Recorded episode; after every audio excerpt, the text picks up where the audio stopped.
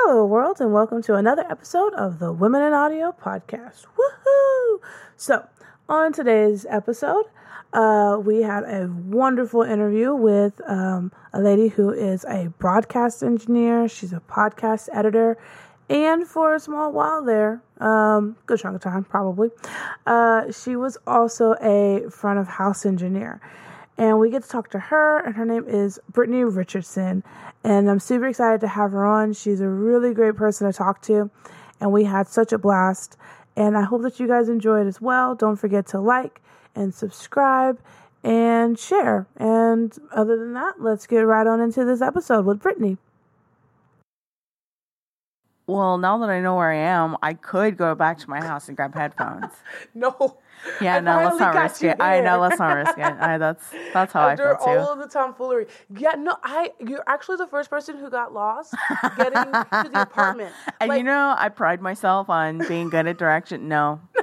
No, and you know my mistake was is because I clicked on the because your address of course showed up as a link in the email and I clicked on it and my stupid iPhone pulled up Maps instead of Google. Mm. So that bitch is always taking me to the wrong place. I'm so mad. Nobody, I am convinced that nobody should use Apple Maps anymore because all I hear from Apple Maps people is how they get lost and how they get really close to where they're supposed to be, but not exactly where they're supposed to be. Yeah. And then they're like, That's I don't exactly. know what to tell you. I'm like, stop using it. Um, I do like Waze though, even though Google did buy Waze. And that part kind of sucks. Yeah, um, lots of interesting things are happening with that kind of stuff. I could talk for days about that kind of stuff, but Yeah. we're here to talk about audio. So, what? That, but also it's just about like I don't know, getting to know people in audio to me because it's Oh, not for sure. just about what do you do, right? Because I feel like a lot of times people want to talk about stuff with people who are in a specific field, and all they talk about, and don't get me wrong. This is definitely primarily about audio, but it's also just about people doing sound and stuff like that. yeah, yeah. I So- think people get kind of caught up in like the big sciencey words, and you know what I mean. They were talking like really, really technical, and I'm just like, I also am in like 17 different cat groups and on Facebook. So Yeah, You know, like, and I have other interests, you know. yeah, yeah, yeah. like, like I love audio and it's a great job and it's a great career path to be on. Uh-huh. But I also like baking cookies. Like, you know what I mean? Like it's just like I feel like sometimes we get so dehumanized with people. Um, sure, for sure. And so I I want it I want to have my podcast be more than just let's talk audio equipment and let's talk what your path is in life and like stuff like that and just sort of get down to more of the person behind all those things. Because I don't want you to sit here and like list off your resume. Like that's cool. I could have read the piece of paper about you. You Uh, know what yeah, I mean? yeah, yeah.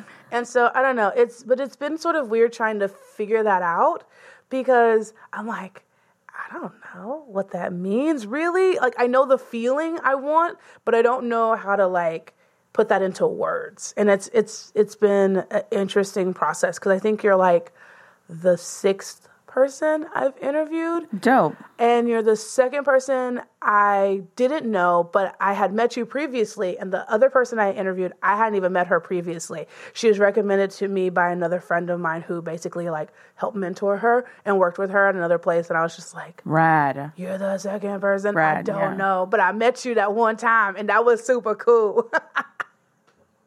Which is so weird, but yeah. So to dive into this, uh, the first thing, other than us just rambling about our lives, Mm-hmm. is Wha who are you and why are you here today? Hi, uh, my name is Brittany Richardson. I am here today because I met Tangela, telling the audience.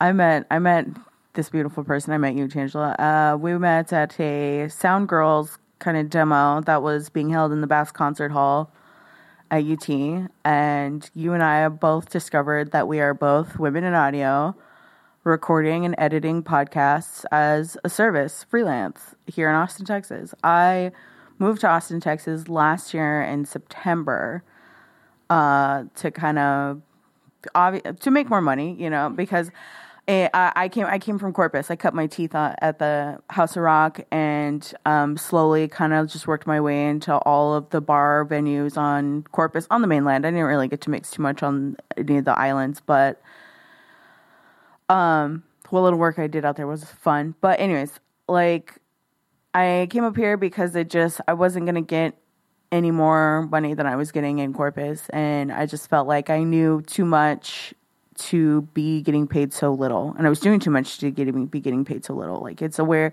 doing live sound is a wear and tear on your body. You no one gets away clean, you know, like it it tears you down. Um, so I kind of I moved to Austin and to make more money doing sound and I did I ran live sound for a church and I ran um, I filled in and helped out with a couple of festivals with, at Come and get Live um and then it just kind of like slowed down after the Christmas season but also like so did I like that wear and tear that I was talking about. Dang it I do the very thing that I tell people not to do knocking around on this stuff. Anyways I just um I, I was really just starting to feel that wear and tear on my body, and I just wanted something that was still audio related, but just, you know, not so hard on my body. So I figured it was time to like go inside, you know, take it to the studio. And really, like, the studio was my first love. Like, yeah, plugging shit into making it really loud is, is cool and all, but there's not necessarily more science involved in studio recording because I feel like it's the same amount of science whether you're doing live sound or or studio recording. You still have to know how far your waves are traveling, how much power you're using, all that good fun stuff. But rather, um, I get more time. I get to spend more time with the artists. I get to create a more intimate environment. I get to like design sound in a different way where I am I go from making like split decisions, split decisions to really like being able to try different things out and really honing in on something that I want or something that the band wants or the artist wants. And it's it's an art form in itself being and that's why I love like referring to myself as a recording artist because as snarky as it sounds like I I I can that those are my paintbrushes. My microphones are my paintbrushes and the colors coming from the musicians are mine to wield any way I see fit. And it's just, ah, it's an awesome feeling. That's where I really fell in love with sound when I was in school. I got, my teacher made the mistake of getting me studio authorized, and I spent the entire summer of 2017 in there. Like the and I was in there day and night. Nobody could tell me anything. I was I was in charge. I like it was a one woman show.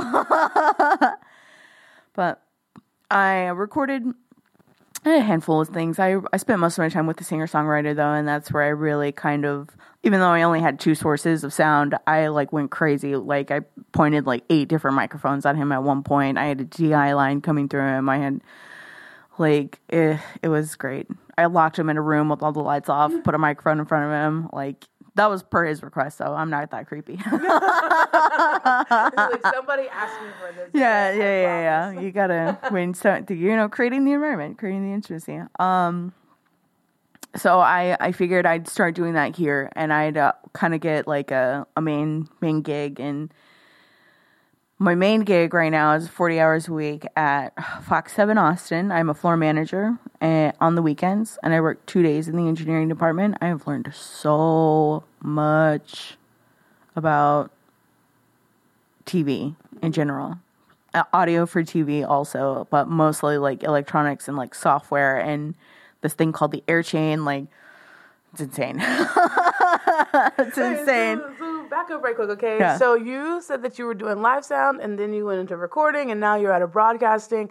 And then you said something about being in school. So did you go to school for audio and then you learned all this stuff? Or was it so, more of a, you just kind of jumped into it and I learned? I started at Del Mar in 2013 with a radio and television degree because it was that same sense. Like I wanted to do music, but I did not want to go into music teaching because that's what all my friends were doing. Yeah. And I, I have a teaching job now, which is kind of hilarious.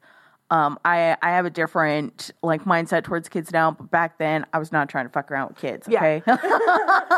they were over there. yeah, I was just like, ain't got no time for no kids. But I wanted, but I at that point I still hadn't really realized that audio was like a thing. Mm-hmm. You know, I didn't know how to be that tech technical side of things, but I did learn. I started with little pieces of it in radio and television. my romance with audio, audio.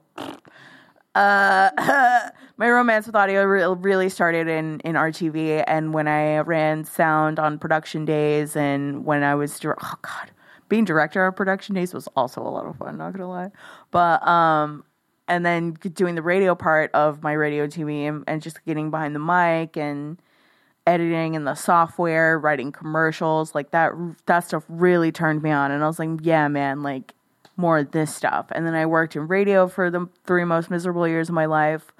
Um and it wasn't until like the before I spent 3 years in radio, let me say this. Uh, it wasn't until the very end of my RTV degree that we went on like a tour of the music lab at Del Mar and it was the oh god, it was the sound recording technology department. And I was like, what the fuck? This is what I wanted to do. Oh. Ah, so I was like, oh my god, I did the wrong degree. oh no. In my head, yeah, because I started with the soft idea of like I want to be around music, but I don't, you know what I mean. So I was like, radio, I'll do radio, and then it kind of, I did like, if it had occurred to me that like being an audio person was a thing, because I didn't even know it was a thing, you know Yeah. what I mean? Like I can't, I grew up out in the middle of the sticks and spit and like I grew up out in bumfuck middle of nowhere, San Diego, Texas, which is like an hour north of Corpus, off of Lake Corpus Christi. Lots of people have no idea where that's at, and I don't blame them because it's it's in the middle of I know nowhere. Corpus Christi. Yeah, see, I it there must was be a lake called Lake Corpus, but I didn't know where the lake was. But I knew it existed. Yeah, yeah, and So, see, there you go. like that's where that's where. But it's okay. Most people don't even know where Corpus is at, but it's okay. But see, so I didn't even know being an audio person was a thing, and I found the music lab, and I was like, oh fuck. So I spent three miserable years in radio while I was going to school for uh, sound recording tech, and that's where I met Dr. Bissell, and that's where like I was like brainwashed into mixing. I always say brainwashed because it's like when you learn this trait from someone, you are learning from someone who's considered like a master or a guru, and you're really like raised on their bias of how audio should be tamed. Mm-hmm. So I was ingrained, I was brainwashed with the Bissell mindset. We like the mid range, but we chop it when we need to. And there, with digital mixing, there should be no sacrifice. You should be able to represent every single frequency mm. without clashing or having to heavily sacrifice one or another source. So, Bissell brainwashed. I gotta say, sometimes though, I wish that I had that because I started to go to school for recording. I went to a private school for three years, and then I left private school before I got hardcore into um, the more advanced classes. And I remember being so bummed about that because I never really had like that person who would like sit down and be like, and this is what you do, you know, and and this is how we think about audio, and this is, and then you pan here, and this is why you don't pan there, and this is how you separate the things. And I just read books a lot of books. And even to this day, I'm like, somebody please come to my show who I know and tell me what you think about this mix. Like, you know, like- But good on you been for reading, for yeah. so long, and I'm still just Yeah. like, I just want to know, like, Yeah. you know, like, what can I do to make this better? And because after a certain point, you personally sometimes can hit a wall um, without having that sort of um, feedback, without having that sort of communication with people. And so when people tell me how they met these people and they like taught them things, I'm always like, oh man, I really wish I had that. I had it to some degree, but not to to to the extent that a lot of people have. Right. When you get in school, you that's I the got a degree in magical math, thing. so I mean, hey man, a degree in math is like is a feat, you know. Like you, you get to brag on that. Like you're good at math. You're so good at math. You have a freaking degree in it. I'm so One. good at it. What? I almost got it. It's okay, Um, I did it's not go out of college, but um, it was. Yeah. So was- yeah, it no, that's a major feat. Don't. it was it was hard but it's it's different though because I don't know how you approach um, audio, so tell me how you do after I say this, okay? Um, for me, when I approach audio, I approach it from a very analytical place. It's very much so, okay, statistically speaking, or like, you know, ratio speaking, it's very much so, how can I apply an algorithm to this to make this sound how it's supposed to sound based off of the room, based off of these things? And it's very much so at least in my mind, because obviously I'm not like out loud, like, let me write the formula for all the different frequencies. Let me slap a Fourier series on it and see what happens. Like, okay, I'm not Right, doing that right. for real, for real. But in my head, it's like, okay, well, how can I, you know, place these things and sort of, and it is like building an equation in a lot of ways. Um, so, how do you approach it from a different perspective? Because you obviously are approaching it from the mindset of math. You're approaching it more from a mindset of, you know, mus- music and um, artistically. Yeah, well, I I do approach it mathematically though as well because there's an order of operations to everything, and I feel like that's all an algorithm is. It's an order of operations. Oh, for sure, for sure. So, um, in, in a sense that I do definitely have a lot of that technical, analytical kind of view to it as well, because I know all the numbers, you know, like I know I'm supposed to, this board has this much power that it needs, and these power supplies all have so many watts and all that fun stuff. And then also from the aspect of, like you were saying, it starts with the room. You listen to the room, you have certain equipment that you do that you can hook up to the system, and the system will like play pink noise and then the software will give you back what what's in the room based Right. on what the all that all that stuff and then I after when you work i guess as front of house you you listen to the room so many times where you know you're gonna get kind of this like consistent reading whether the ac's on or off or you know what i mean? You get this sort of consistent reading so you know you're like okay my room has a lot of this frequency so i'm gonna stay away from using these microphones because these microphones usually enhance those frequencies. I'm going to let's see like i'm gonna make sure everybody's stage volume is at a certain level because otherwise there's no point in having a freaking PA in this tiny room because you are just blowing us all away and giving us brain damage. It's fine. it's fine. We all want to be deaf. It's cool. It's fine. um yeah so i'm gonna um also when i'm thinking about mixing when i finally get to that point after the setup because i feel like the setup's 80 to 90 percent of the battle Oh, for sure. being making sure everything's working and nothing's gonna fail you, but it always does.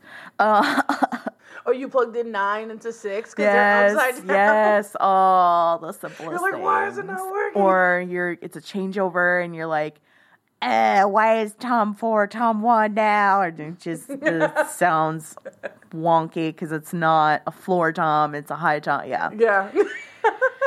Oh, but yeah, so when I when I actually get to the mixing and I'm thinking of applying things like EQ and compression, I'm always starting from the bottom up because that's how you build a house. oh, for sure. Um, I'm starting with my lower frequencies. I'm taming my lower frequencies. If there's too much, if there's too little, um, if it sounds like a horse stomping on a box, or if it down, sounds like a kick drum, you know, um, and just kind of like working my way. And all through that too, I'm I'm still being like analytical in a sense where like I know 200 is going to give me a, like the bit the what is what am I the mid range like bulge in a mix, you know. So I'm going to try and cut that out as many things that don't need it.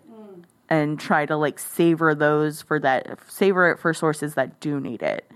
Um, I'm gonna do things like Mm, oh god, I just like hit a wall.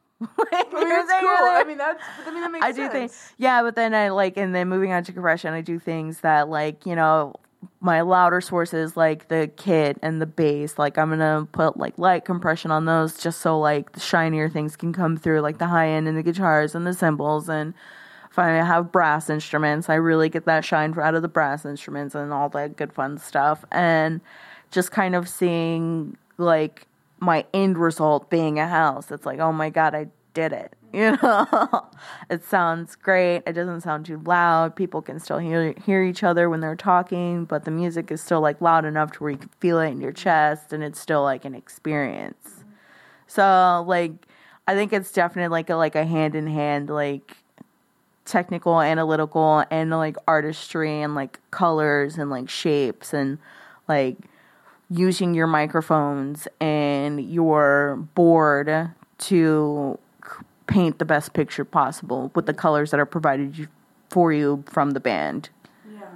And by God, some bands give you some rowdy colors to deal with, and you're like, oh, crap, okay. I can do this. It's fine. I can make it look like go. Is it the color by number? I can do that. We can color by number. It's fine. It's fine. That's cool too.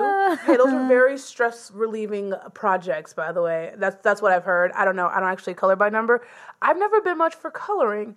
But like adult coloring books is like a growing trend that helps adults relax and stuff like that. And color by numbers is one of the things that have been on the rise. hard to all the co- all Fun the good color by number apps you have to pay for, which is lame.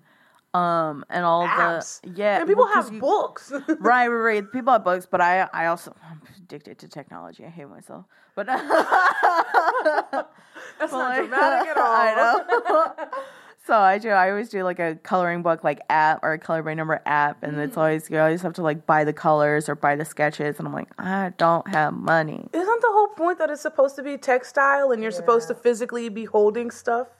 Isn't that the purpose? I don't know. I don't. I'm holding my color. phone, and tapping, tapping it. I thought the whole point was to get away from that. I know. I genuinely don't know. Um, it's not what I do to like relieve that sort of Yeah, pressure. I watch TV, a I- lot of TV.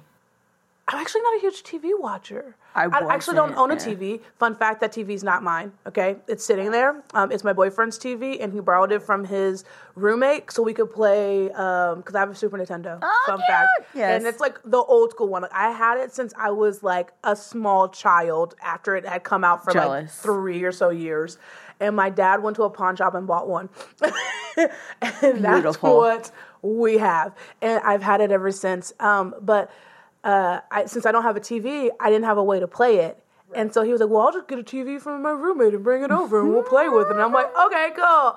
And so we've been playing it on the TV That's only because you can't hook it up to a computer. If I knew how to figure out how to hook it up to a computer, I would. Fun fact: If anybody knows how to hook up a Super Nintendo to the computer, please let me know because I'm willing I to bet money that there's some sort of adapter that you can I'm buy. sure, but I haven't found it. Like I, I thought I could do it like the HDMI way, where you like plug in the RC cables into like a box, and then on the other end is a HDMI, and then you plug HDMI into something. But the one that I found didn't work, and it went the wrong way. So it has to go in a specific order for it to work. It can't go.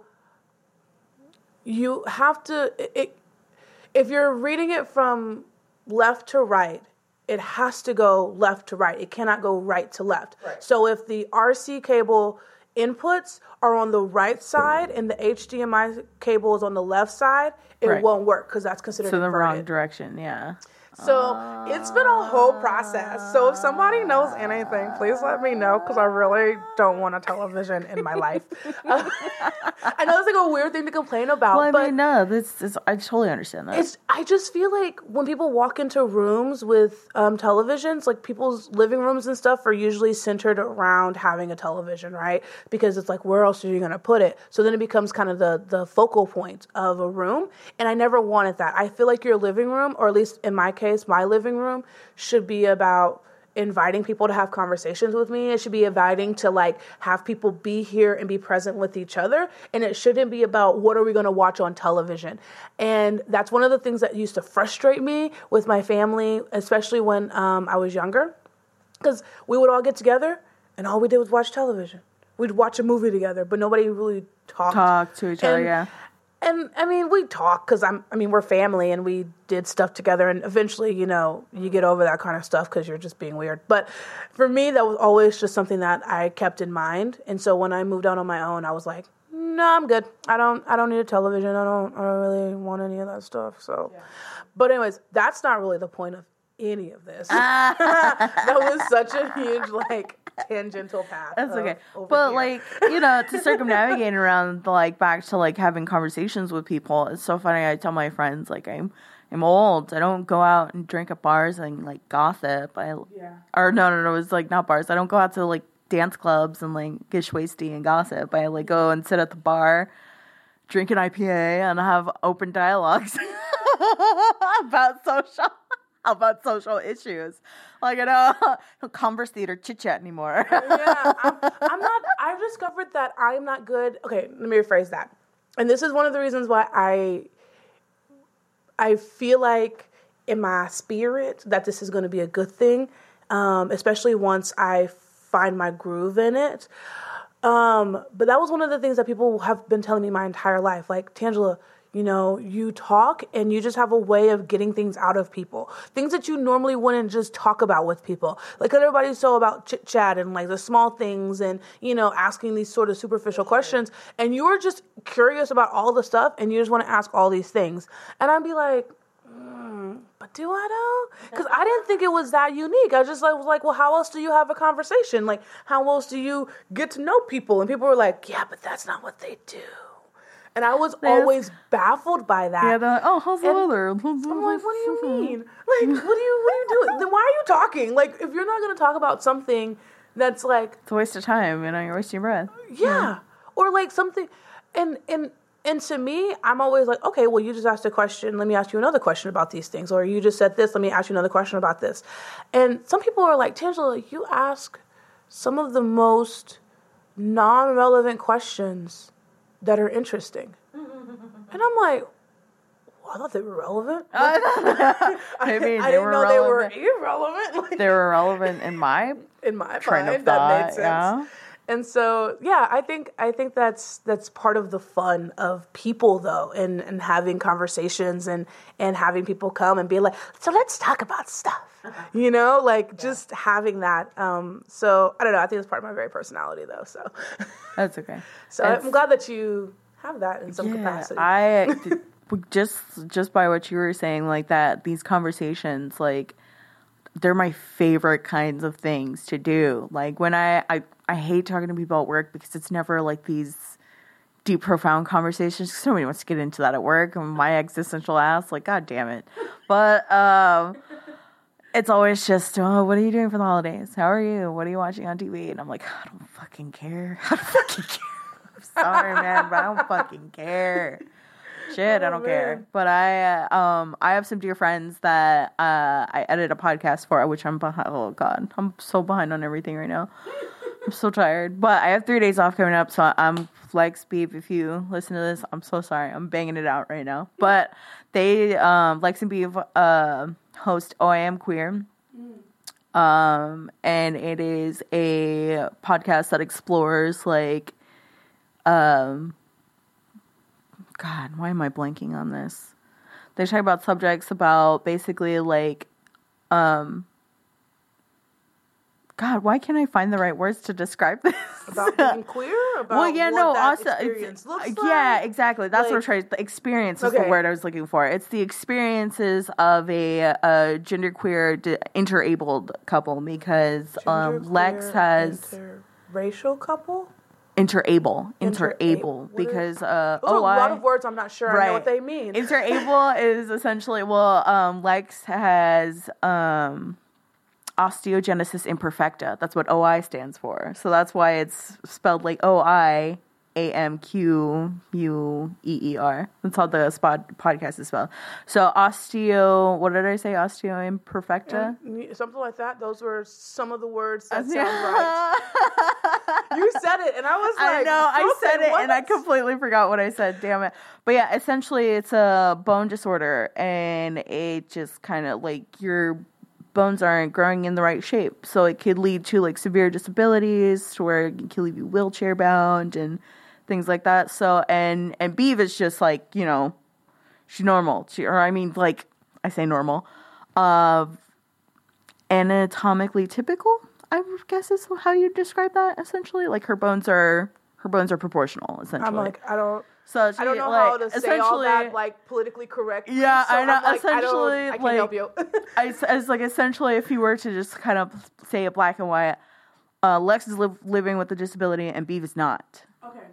And so, but they are both um, identify as uh, where Lex identifies as non-binary, and where and Lex is uh, and Beav is uh, feminine non-binary. Uh, so the difference essentially is Beef will go by they, them, she, her, and Lex specifically goes by they, them.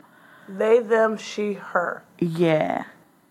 So on on so like to be Wait, but if I thought if you were non-binary, the whole point was that you were specifically them, they. Right, and that's- supposed to be. and that's how Lex identifies, oh, right? no, neutral. No, Oh, that's right. No, you're right. right? That's Okay. that's. That's right. Okay. That's the right way of thinking. It's okay. And that's how that's how Lex identifies as like they them solely like non-binary, a they them if you will. And then um, there are so many parts of the spectrum of non-binary isms, as for my understanding. And so there's like hard non-binary, there's masculine non-binary, and there's feminine non-binary. Was where you you are non-binary, but you express a certain gender more than the other. Because um, gender is really sort of in- a social aspect. If you're looking at this and from like, if you're looking at society from a bird's eye view, um, gender is just essentially what we present Okay. not necessarily a biological assignment, but socially is what's socially accepted as feminine, and there's what's socially accepted as masculine. Does that make sense? Okay, sense? So it's all about perception. Okay, but but you're not talking about like like like um like sex, like female versus male in terms Nah, of like it's it's um I think there's kind of like a a line that kind of separates things but not not really because there's a biological side of things right. where people on hormone replacement therapy they're biologically male or female or there are people who are born biologically male or female Right, but and then they're then- transitioning. Into yeah and then so that's where you other. get the terms like Okay. cis and trans people who identify with their born gender are considered cis people who identify with the gender that they weren't born with are considered whatever they they consider themselves whether it be non-binary or a trans person Okay, gotcha. Cool. Well, that's a lot of information. fun and new information A and lot it's, of uh, new yeah. information. Okay, so now that we've clarified that, Yeah. the podcast is about them and their Yeah. journey in life. That- Exactly. Okay. Exactly. And uh, like they're dear friends, and we have we have these conversations that we're having right now. Essentially, the way that I just like helps you figure that out. They help me figure out so many things, and we talk about like in depth topics, just like you were saying. These conversations that we need to be having with people about racism, homelessness, about transphobia, about people, you know, not um, giving each other the recognition we deserve, how representation matters for people with disabilities, for people with color, for people who are gay, trans, LGBTQ, um, just you know, black and brown people. We need to see more. We need to see more of those people. We talk about that all the time, and I love being around Lex and Beef because those, like, how do I? Every time I talk to them, I get new information on how to talk to other people who don't necessarily agree with giving people representation for whatever reason, you know, whatever. You never, I think what is wrong with cancel culture and people shutting each other out is because you're not changing you're not making those people any less racist or transphobic or harmful towards society by shutting them out or cutting them off or canceling them. I keep doing air quotes. People can't see me. They can't see you, but the, I feel like the implied air quotes Right, was there, so you're good.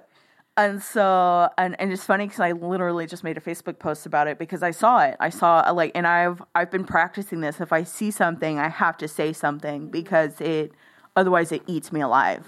Like even if it's just on the internet and people are like, whatever, she's just an SG SJW Nazi, and I'm like, then so be it. I don't care. I'm gonna have I'm gonna have a conversation with you whether you like it or not. I'm not gonna turn a blind eye to your behavior and just block you because it's not it's not right. And so this post was like, how is like homophobia, transphobia, and racism not like a complete shutdown for you in relationships and friendships? And I reposted it and I said, because um, shutting those people down doesn't make them any less racist or transphobic. Uh, if anything, it re it re uh, God, I lost the word. If anything, it reinforces their harmful beliefs and their harmful actions. So uh, you can't change people's minds by shutting them out. You change people's minds by having a conversation with them. And that's essentially like what I that's pretty much with I feel so cliche for saying this, but that's pretty much kind of like a New Year's resolution that I carry with me at all times. If I see something, I'm gonna say something because that's just it's twenty it's about to be twenty twenty. Like being racist and transphobic isn't okay anymore. Yeah. Like I don't care, grandma, if you're ninety years old and you were raised that way, like you're gonna unlearn it. Yeah. So help me God, who or whoever the heck is up there. Yeah. So that's kind of like you know that's a side passion from audio that yeah. I that I really focus on, and I have all year the word activism has been like berating my subconscious mm. because so much shit's just happening right now. So I one thing that kind of ties into audio that I want to do is um, really dive into voter education and do like a mini series on YouTube um, about how to vote in the rural counties of Texas because I'm from a rural county. Like that's where I grew up. I grew up in Live Oak County. You know, nobody knows what the heck that is. I we nobody even knows where to vote when you have to go vote. Mm-hmm. Nine times out of ten, the only people that do know how to vote are all the old people that have living been living out there for a hundred years and got themselves into the situation that we're all in now. Mm-hmm. Um, so that's like that's another thing that I'm just like really super passionate about. It's just like educating these kids on how to vote because it's that's the only way that any real change is going to happen because it's not that you're giving hope and abandoning the older generation, but it's going to take a longer time for them to get it through their heads what's what's okay and what's not okay anymore. So you've got to really focus your attention on the kids who are like really wanting to know how to change because there's so many kids that are like it out there. There's so many kids that are like that out there that are young, like little kids, like in elementary, mm-hmm. that are talking about changing the world already. And I'm just like, you kids need to know this information so that you can, so that you have this power. When you grow up and you turn 18, the best thing that's going to happen to you is your right to vote. So, like, this is how you use it. This let me teach you how to use your new superpower because no one taught me how to use mine, and now I'm part of the problem. Yeah. And I don't want that for the future generation. That fucking sucks. Yeah, you know? it does. So it really definitely does.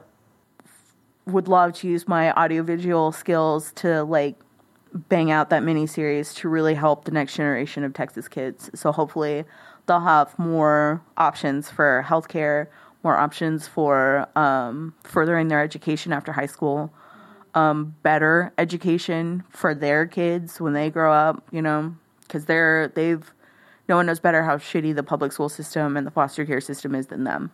Yeah. And so if you, if we teach them how to vote, they can vote for a better future, you know, and that's all, that's all you can hope for when you teach people how to vote. Is hopefully that they'll vote for the better for what's best for everyone rather than just what's best for themselves. Yeah, I can see that. That's cool. That's a, that's a cool idea to have Thanks. like that kind of um, potential plan. Yeah, there you go. Yeah, I was like, I haven't like, done it yet. What's the word, what's the word for Uh, the potential plan to like strive for those sort of things, especially with a lot of the things that are coming up right now in society um, and like our presidential elections coming up and stuff like that. And so yeah primary elections primary, primary elections, well happening. primary elections first but i meant like, yeah yeah. Yeah most most people to, are yeah. just kind of like the presidential election and you're like but there's all these other things in between. Calm down. Like we'll get there but there's other stuff. So that's really cool to to to have that. Um okay so you mentioned uh editing obviously the the the what you call it queer oh, oh I am queer. Oh I am queer podcast. Yes. Do you edit any other podcasts? Yes. Uh, so there is a podcast um, on all these podcasts, by the way, are on like the Apple Podcast, Spotify, Google. It basically anywhere you listen to your podcast, you can find these podcasts. Oh, I am queer. It Never Hurts to Ask by Chris Graves, and um, we call it the Barbershop Podcast, but that's not what it's called. It's called We Got You. Mm-hmm. That's by the Short Hair Company. Um, the Short Hair Company is a barbershop on South First, and Damien and Bradley. Shout out Damien and Bradley. Uh, they run that barbershop and they do their podcast on the side. They talk sports, they talk politics, they talk everything on on We Got You, mostly sports, but so how did you get into the podcasting thing? Since that was, I mean, because you did not, you weren't doing that before. I was well. Were I you? I've been editing for Chris since 2017, I believe. So that's when you got out of school. So that's kind of when I saw. I a funny thing about school. So I finished my RTV degree so fast, like I burned through that thing, and then like three quarters of the way of my sound recording tech degree, I ran out of funding. Uh, they wouldn't give me any more loans, any more federal grants, nothing. So I was just kind of like hanging around, um, playing in the municipal band and playing in the jazz band, playing in the community, community college, so I could still play in all the bands. Um, I play trumpet. but um and I was working at the House of Rock. I'd I'd quit radio like fuck. That was so god, I hated radio. Anyways, quit radio, working at the House Rock full time, going to school, but not really, you know, just kind of going to play in all the bands and then helping out Dr. Bristol whenever I could with presentations and demos and things like that. Um so Chris kind of sucked me into it um, that summer of that same summer two- 2017 when I was just working nonstop in the studio.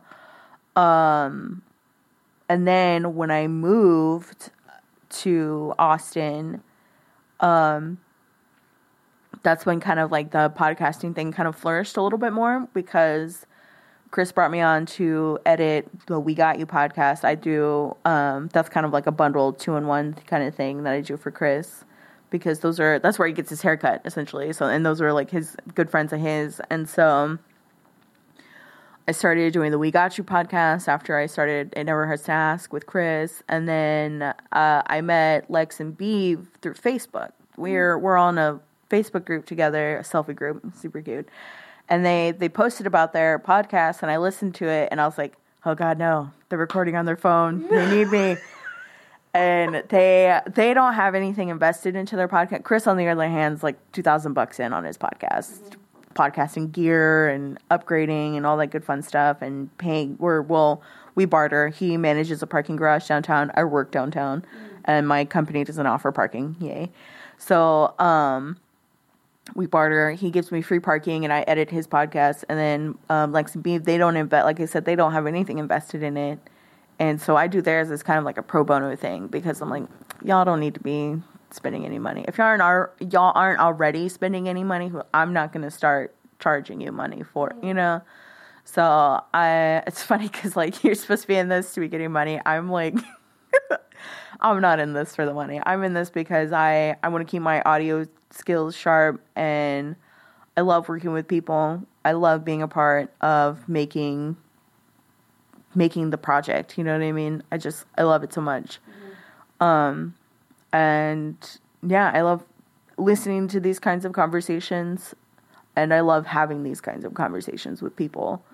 And it's just really been like the best. Really, right now, m- my audio is kind of a hobby right now, and I wouldn't have it any other way. Like I, I love this so much. I love just being able to get on my computer, record my boyfriend's band, and make a mix, and mixing podcasts that are really interesting, and just having my income come from something that I only spend, you know, four days out of the week for. yeah, that's really So, cool.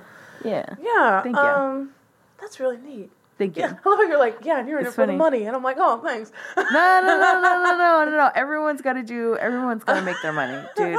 Everyone's got to no, make no, their money. just funny. I me. just feel like it's a lot. My thing is, those. I feel like it's a lot less stressful when the thing that I love isn't the thing that I'm also trying to wring out for money, because that's what I was doing all of like between 2016 and 2018. I was just grinding, grinding, grinding, audio, audio, audio, six to seven days out of the week, and even on my days off, I found a gig. You know, and uh, it just kind of wore me out, and it almost it made me hard, you know, like in a sense, like it made me like I don't I don't really trust people that much. I don't really like I don't know, I don't I don't really go out anymore, you know? I don't know. It's hard.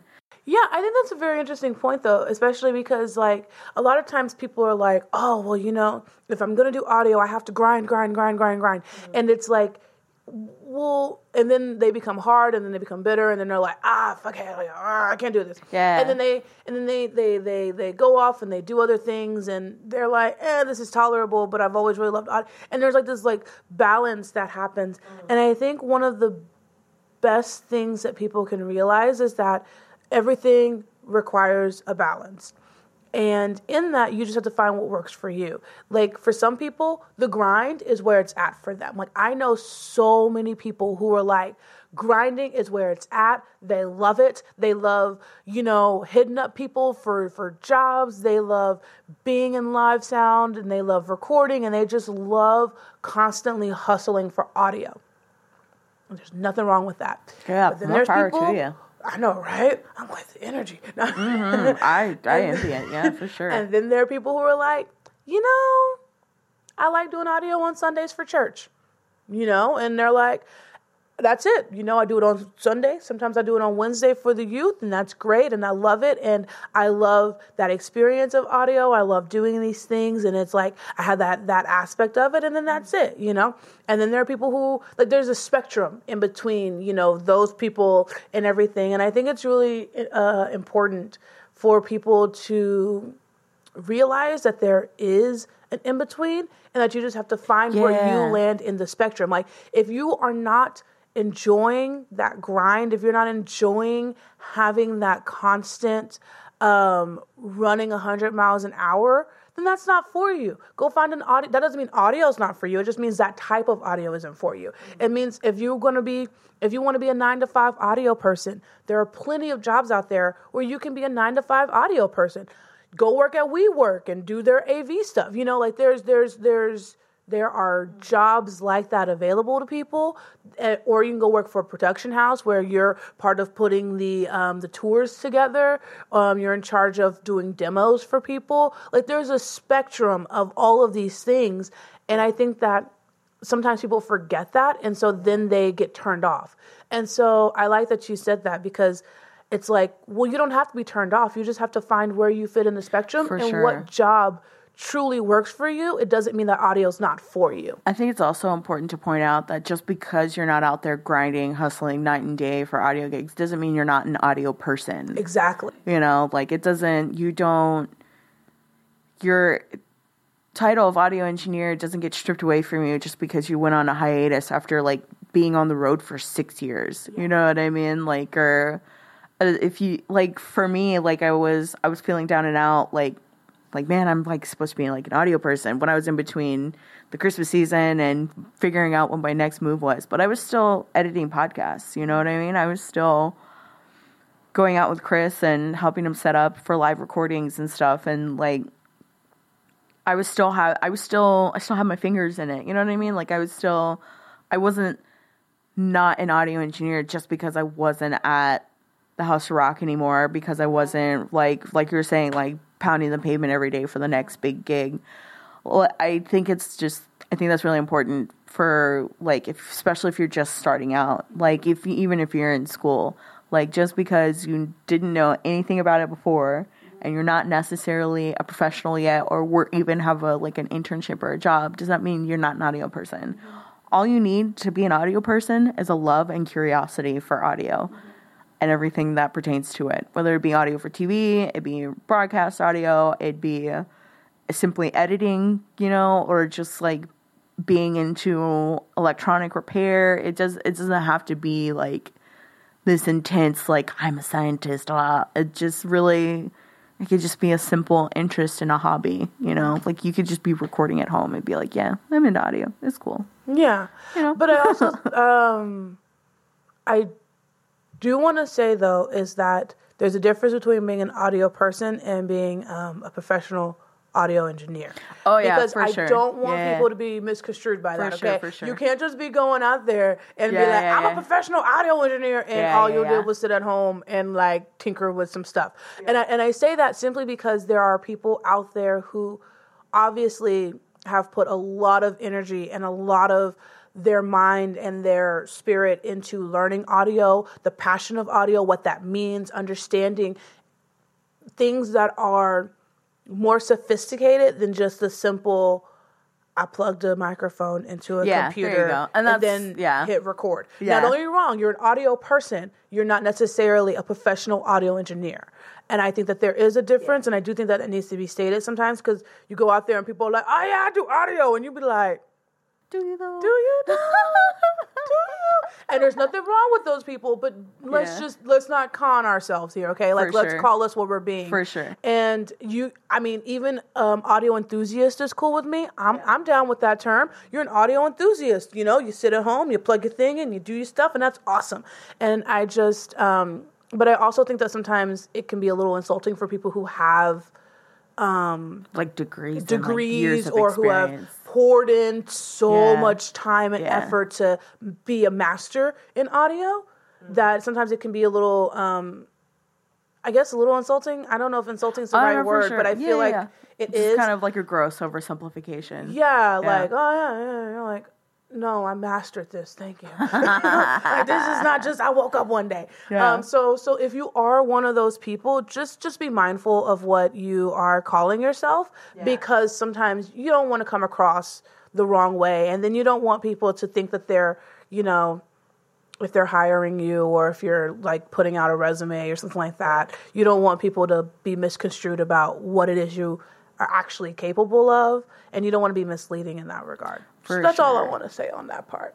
It's like if anyone is aware of what I am capable of, I like laying down on the couch. I make beats by sitting in my house and playing with that one thing, you know, like, and that's cool too. Make your beats, man. Yeah, I can't. yeah, yeah. I can't make beats. Um, Yeah. I discovered that. I can't make beats on. either. Woo! I am, can't. I am not. I, I wanted so badly to learn how to make beats, and then I realized something. I'm not musically inclined. You have to have Um, rhythm. I can I can reproduce whatever you make. Okay, I mean within reason, because like if you hitting like high C's, I'm not hitting no high C's vocally. Okay, like let's not get crazy here. But generally speaking, most things I can reproduce and I can do it well. Okay. But I'm not creative enough to go out on my own and be like, oh, I'm gonna make this thing, okay? like lice. you were gonna be like, that's garbage. See, Have I- all the seats. I have to try way too hard to make like a, a semi decent beat that can be used as like a loop for like a freaking ice cream commercial or something. Oh gosh. You know, like my trying. my Yeah. beats are so soft and they're just so like I'm gonna eat some candy to this music or something. I don't know. Oh my gosh. Oh, So I had the hardest time because I've been trying to find, like, I've been trying to like come up with a theme song for me for this because I'm like, I need a song. I need like an intro and an outro and a thing or something. I mean, I guess I don't technically have to have it. I can just be like, hey guys, this is my intro. Hey guys, this is my outro. But I, mm-hmm. I wanted something that was a little cooler than that. Yeah, like yeah, yeah. personally. Oh, you deserve just- it, yeah. This is what I wanted. And I was like, okay, well, let's see. There's this one time I took a class and we used Reason, right? And I was like, I can do stuff with Reason. I can I can make a thing. And I came up with this weird like cello s beat thing that happened, and I was like, no. My boyfriend uses Reason. He's like obsessed with Reason. I'm not gonna lie, I do really like Reason. Um, I I also like Ableton. I, so here we go. Here we go. I've used I've used the Ableton. I've used the Reason. I've used the Fruity Tunes. Okay. Fruity Tunes. I mean Fruity Loops. I mean Fruity- Fruity, I was like, that's a new one. Tell me about the Fruity. Tunes. I call it Fruity Tunes because I always think of the cereal. I'm sorry. That's There- great. No, there no, no. Fruity Loops. FL, FL Studios. FL Studios. Yeah. Fucking dead. Every time I see that, I'm like, what a chode. But in my head, I just keep calling it Fruity Loops. I know. That's what I'm saying. It's like you can't hide your Fruity Loops from me. I'm sorry. hide your Fruity Loops from me. Friggin' Beat Boy. you can't hide your Fruity Loops from me. Oh my gosh. Um, fun fact: I redo that stuff all. I rename stuff all the time, and then I'll say them, and people be like, "What are you talking about?" I'm like, "Oh, I'm sorry. Let me let me readjust. let me readjust to tell you what I'm talking about." Um, and I've used those three programs. Um, I've, I've I've used Pro Tools. I've used um, obviously I'm using uh, Studio One. I've used Reaper. Like there's like a lot of stuff that I've used in the past, and a lot of different um, platforms and programs to try and do different things. And so, I I do genuinely like Reason based off of the fact that I've but but I will say this: the new version of Reason has been a little wonky, and I was like. I don't know how I feel about that one because you changed stuff that didn't used to be there. do Reason 11 or Reason 10? 10. My boyfriend got Reason 11. And it's supposedly the one. The one. The one. Well, my, I might I wouldn't say I don't know. It's extensive of though. a person as a person I've I've also used I've also used a handful of the, the DAWs that you were saying and I've also I, I personally work out of Logic and I've also in addition I've used like GarageBand and you know all the Apple stuff. Oh yeah, the Apple stuff is cool. The Apple stuff um, The is Apple cool. stuff is uh I really like It's nice uh, that it comes free with my computer. You know. Yeah, the if you ever get a chance to mess around in iMovie, that one's like a it's a watered down version of Final Cut. It's a great kind of starting out, really great if you're ever trying to get into video editing stuff. But aside from that, um, using Logic and like comparing Reason 11 to Logic, it's foreign to me. Yeah. Reason is very foreign to me. Because I'm a, like I said, Logic Pro Tools person, and Pro Tools is a beast. God, God. I fucking hate Pro Tools.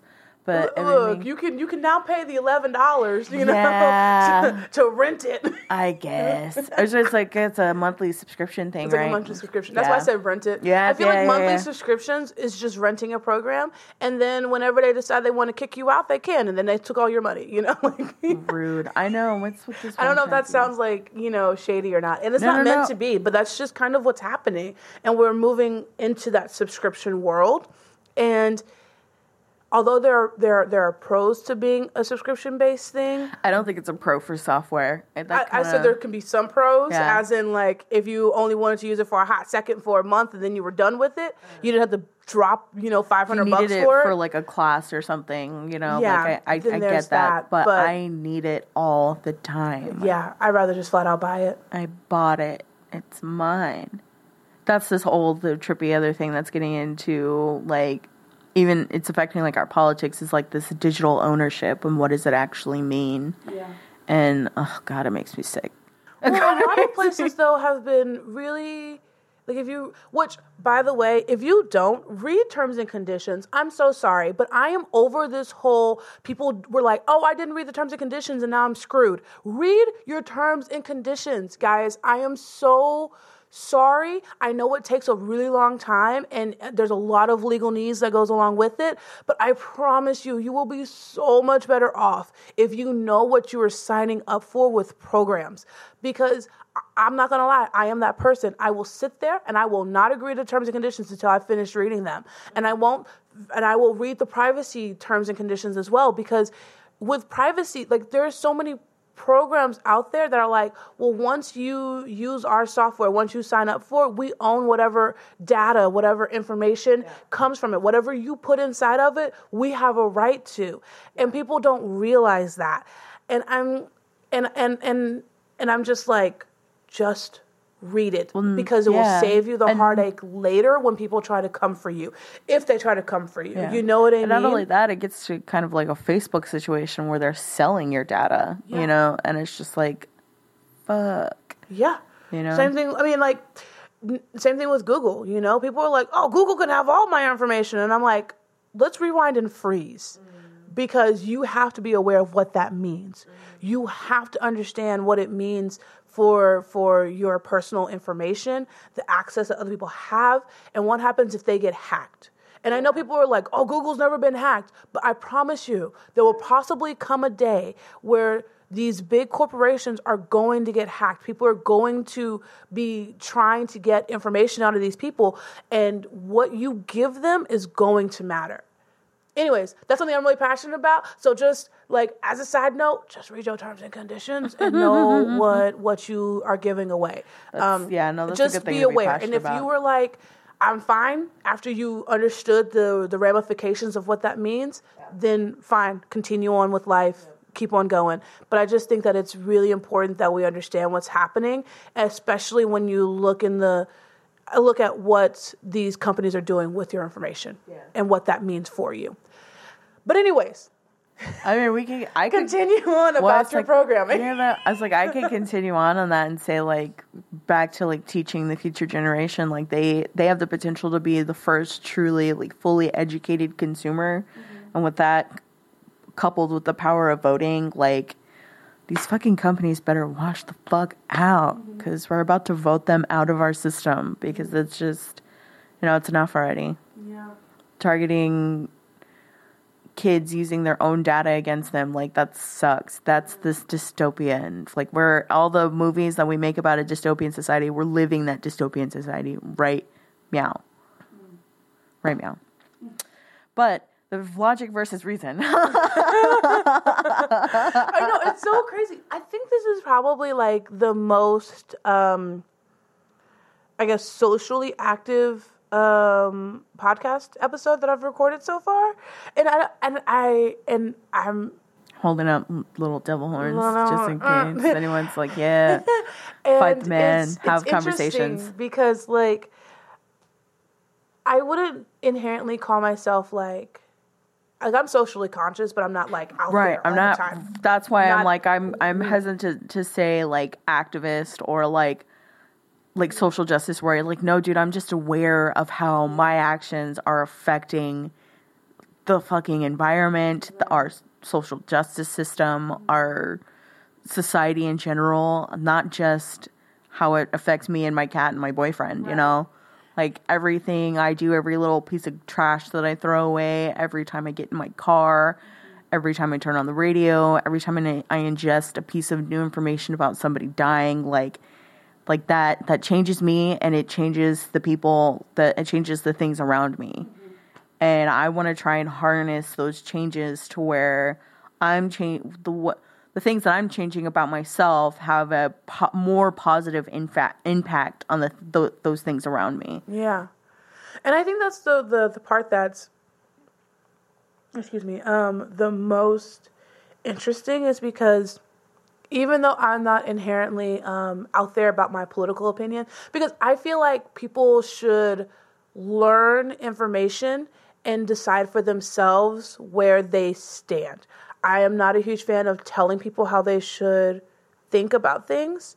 You know what I mean? Like I want I want to give you both sides of the argument and then I want you to decide for yourself how you feel about it, what you think about it. Do you agree or disagree? And and find out that for yourself because I think that's where real change happens is being as educated as possible on on both sides of, of, of, of topics and decisions and stuff.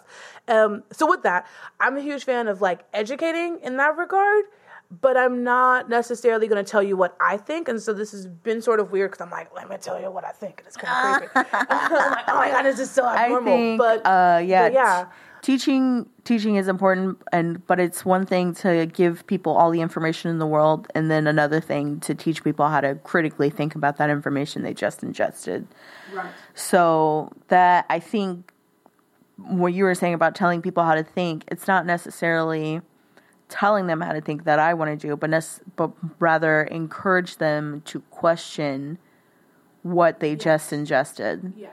you know and i just i think if i help people by the way i feel that i can open a conversation up towards someone that is like racist or transphobic which i haven't done it yet it's very hard to like it's really hard to find like to break into those places where that because i feel like people aren't like openly racist and transphobic right?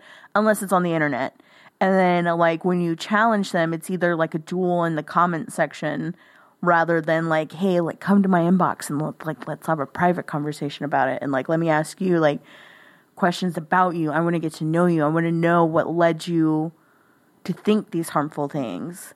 And i won't even call them harmful things. I'll i'll just say like they're just things. Like what do you why are you thinking these things? What led you to believe these things? And it went and how to find these people? And encourage them to challenge what they believe you know in a very kind of like a non-threatening environment in a way that they feel comfortable enough to be vulnerable to even admit these things about themselves. Because like i said nobody um, they're only the really bold only the really bold. But people who are like racist and transphobic aren't necessarily always forwardly racist and transphobic. You know what i mean? And so when you cat when you it's a matter of catching them air quotes it's a matter of catching them in the act and like point like and then kind of like coaxing them into well you know hey like come he like call in you know rather than call out call calling people in like hey like let's talk about why you feel that way you know like did somebody hurt you? Did somebody, Mm, you know?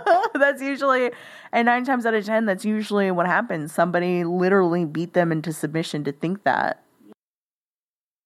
Um, no, we're good. So yeah, so to bring this full circle, I think that um, like what I said at the beginning was about um, finding a space in in in this podcast to to be more human with each other, but also be like, well, we're audio engineers, and these are our these are who we are as people, and have that more personal connection. I think that this is sort of like this conversation so far has been very much so this is who I am as a person in addition to being an audio engineer or or being um, being tied into that. I think it's like these are different facets of our personalities, our different people and stuff like that. And I think that that's okay.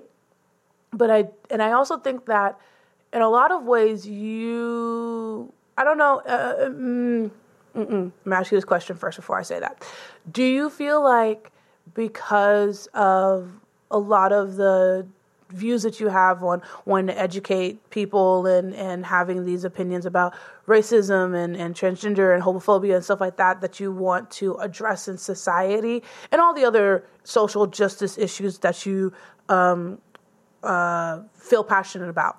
Do you feel like you get to um, really bring that into the world of audio with your jobs that you do have? I mean, outside of um, obviously you have that one specific podcast that is geared towards that.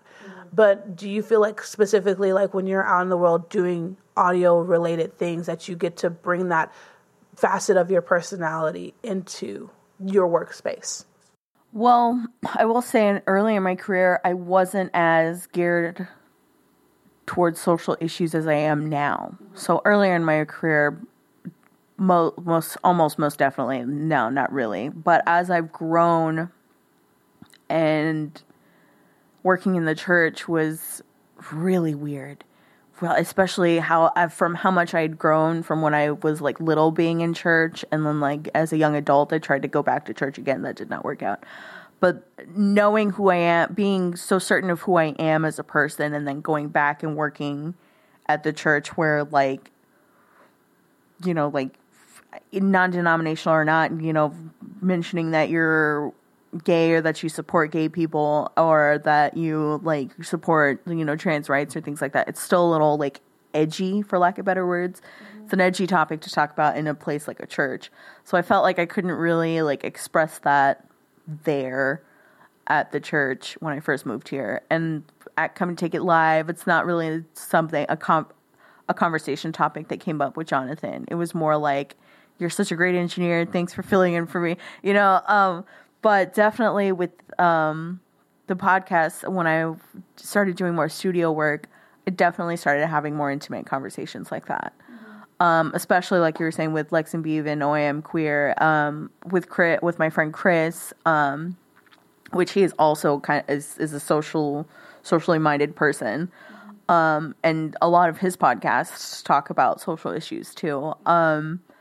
And then uh, talking with the guys at um, barbershop. You know, they're both men of color and they've been through lots of things in their life and they definitely share that on their podcast. So it's definitely a facet of myself that I feel gets expressed a lot more since I've entered a more intimate setting for recording mm-hmm. rather than being fast and heavy with live sound just constantly going through people and you know what I mean like a 30 minute set with a um, hour of uh, sound check before is hardly any time to sit down with someone and have a conversation like this with them. Whereas when you're recording with people and you're in constant contact with people, you can't help but, you know, sit down and, you know, catch up like, hey, how are you? Like, man, I saw this thing and it was crazy. And, you know, like, like exactly like we're talking about right now. And like critiquing, whether it's critiquing society or brainstorming on projects on how we can help people change their minds. Um, those those conversations are happening a lot more in my my career um, than they were before, for sure. That's cool. Thanks. Yeah. I think uh, being a being aware of wanting to have those conversations also definitely helps because before I wouldn't touch it. You know, before um, the very first podcast that I edited was about gender politics, gender identity politics, and it was um, a person. I will say because I was about to say woman, but a person um, that identified as genderqueer and they them, and um, their name was Maddie, and they were just describing their everyday life, and I was just like, well, you know, my mindset at the time was like, I don't, I don't really care what people do, you know, just let me know so I don't offend you. Um, but since I moved to Austin and actually have interacted with people who are non-binary and trans and I've gotten to know these people and these people have become my friends like it's so and I've learned more about them.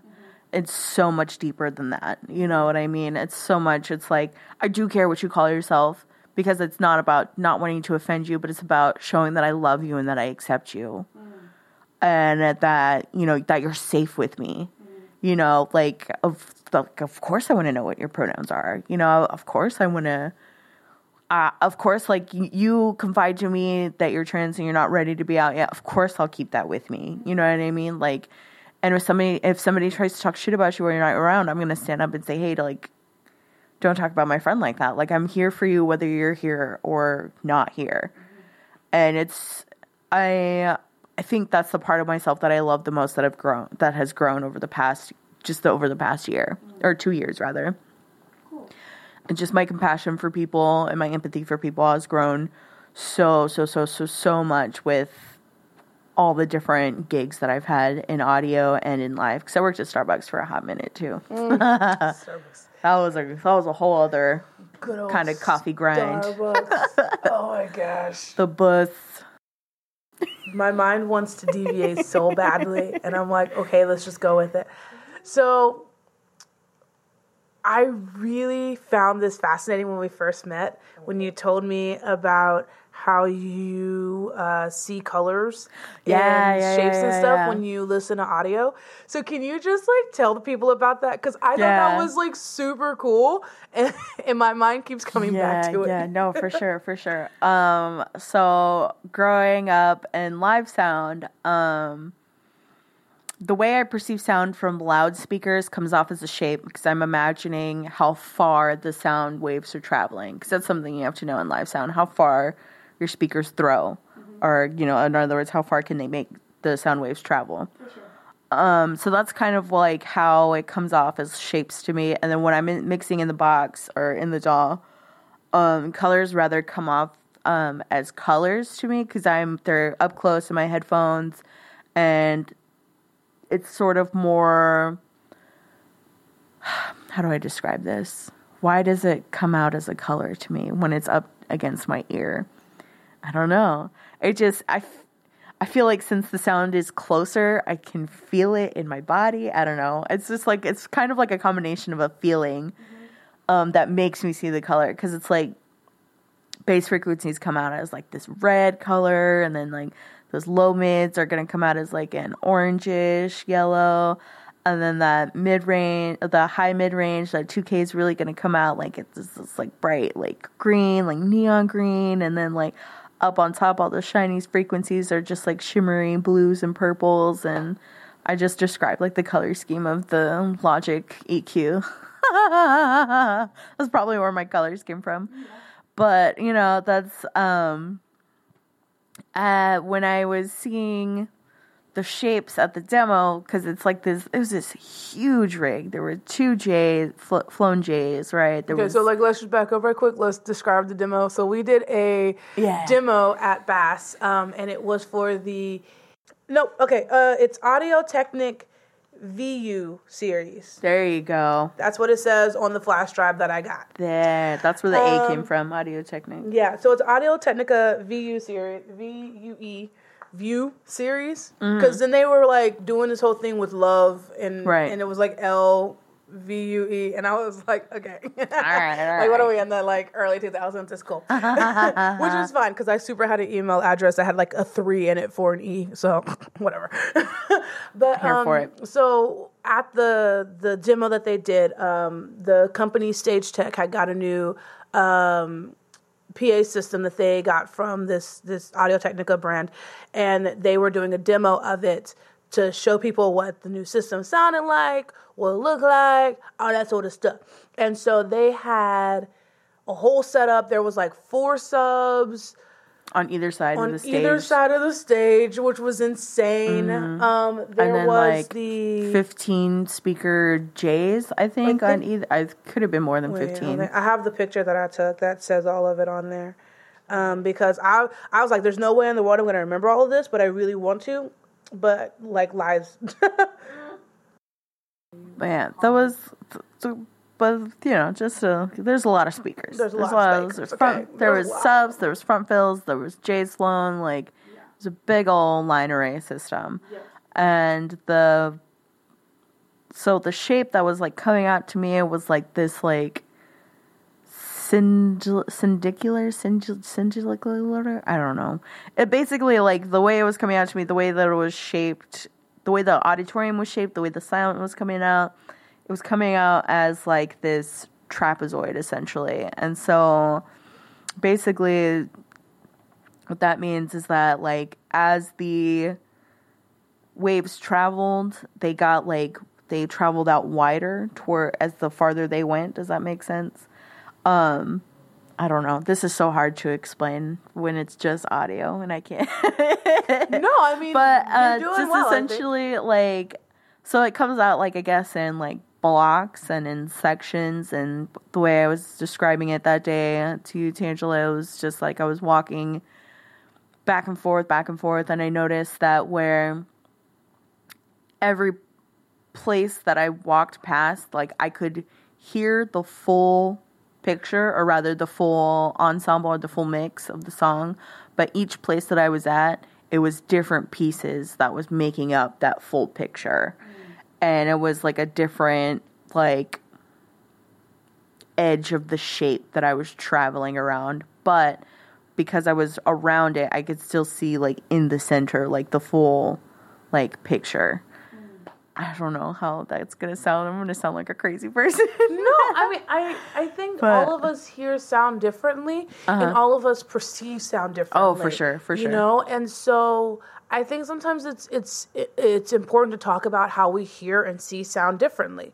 Because there are probably people out there. You're not surely you are not the only person who sees sound in shapes and colors. You know, like you cannot be the only person. And so i think it's important to put that out there that we that there's a different perspective on that you know? And that's mm-hmm. why i think that that was really cool when you said that to me. I was like that's the coolest thing. Let's talk about that I yeah, I just I've always kind of um it's never it's not something that I was like born with. I didn't grow up seeing and hearing like that, but like when I was taught like sound and mixing and problem frequencies and relating to what those frequencies sound like in real life and in pink noise and in what the difference between white pink and brown noise was and associating that to different sounds that are that occur naturally um that kind of like influence like what frequencies i associated with certain colors or certain shapes. And it's not even uh, it's more rather that certain frequencies associate with certain colors rather than certain shapes because the shape comes from like the loudness and the direction of the sound whereas the timbre of the sound that's what that's where the colors come in. So that make, i think that makes more sense. I feel like makes that's sense. yeah. That makes sense. I get it's a little easier to digest but that's essentially as i was learning music that's how i kind of related to it so i can arrange it best to make the best mix. Yeah.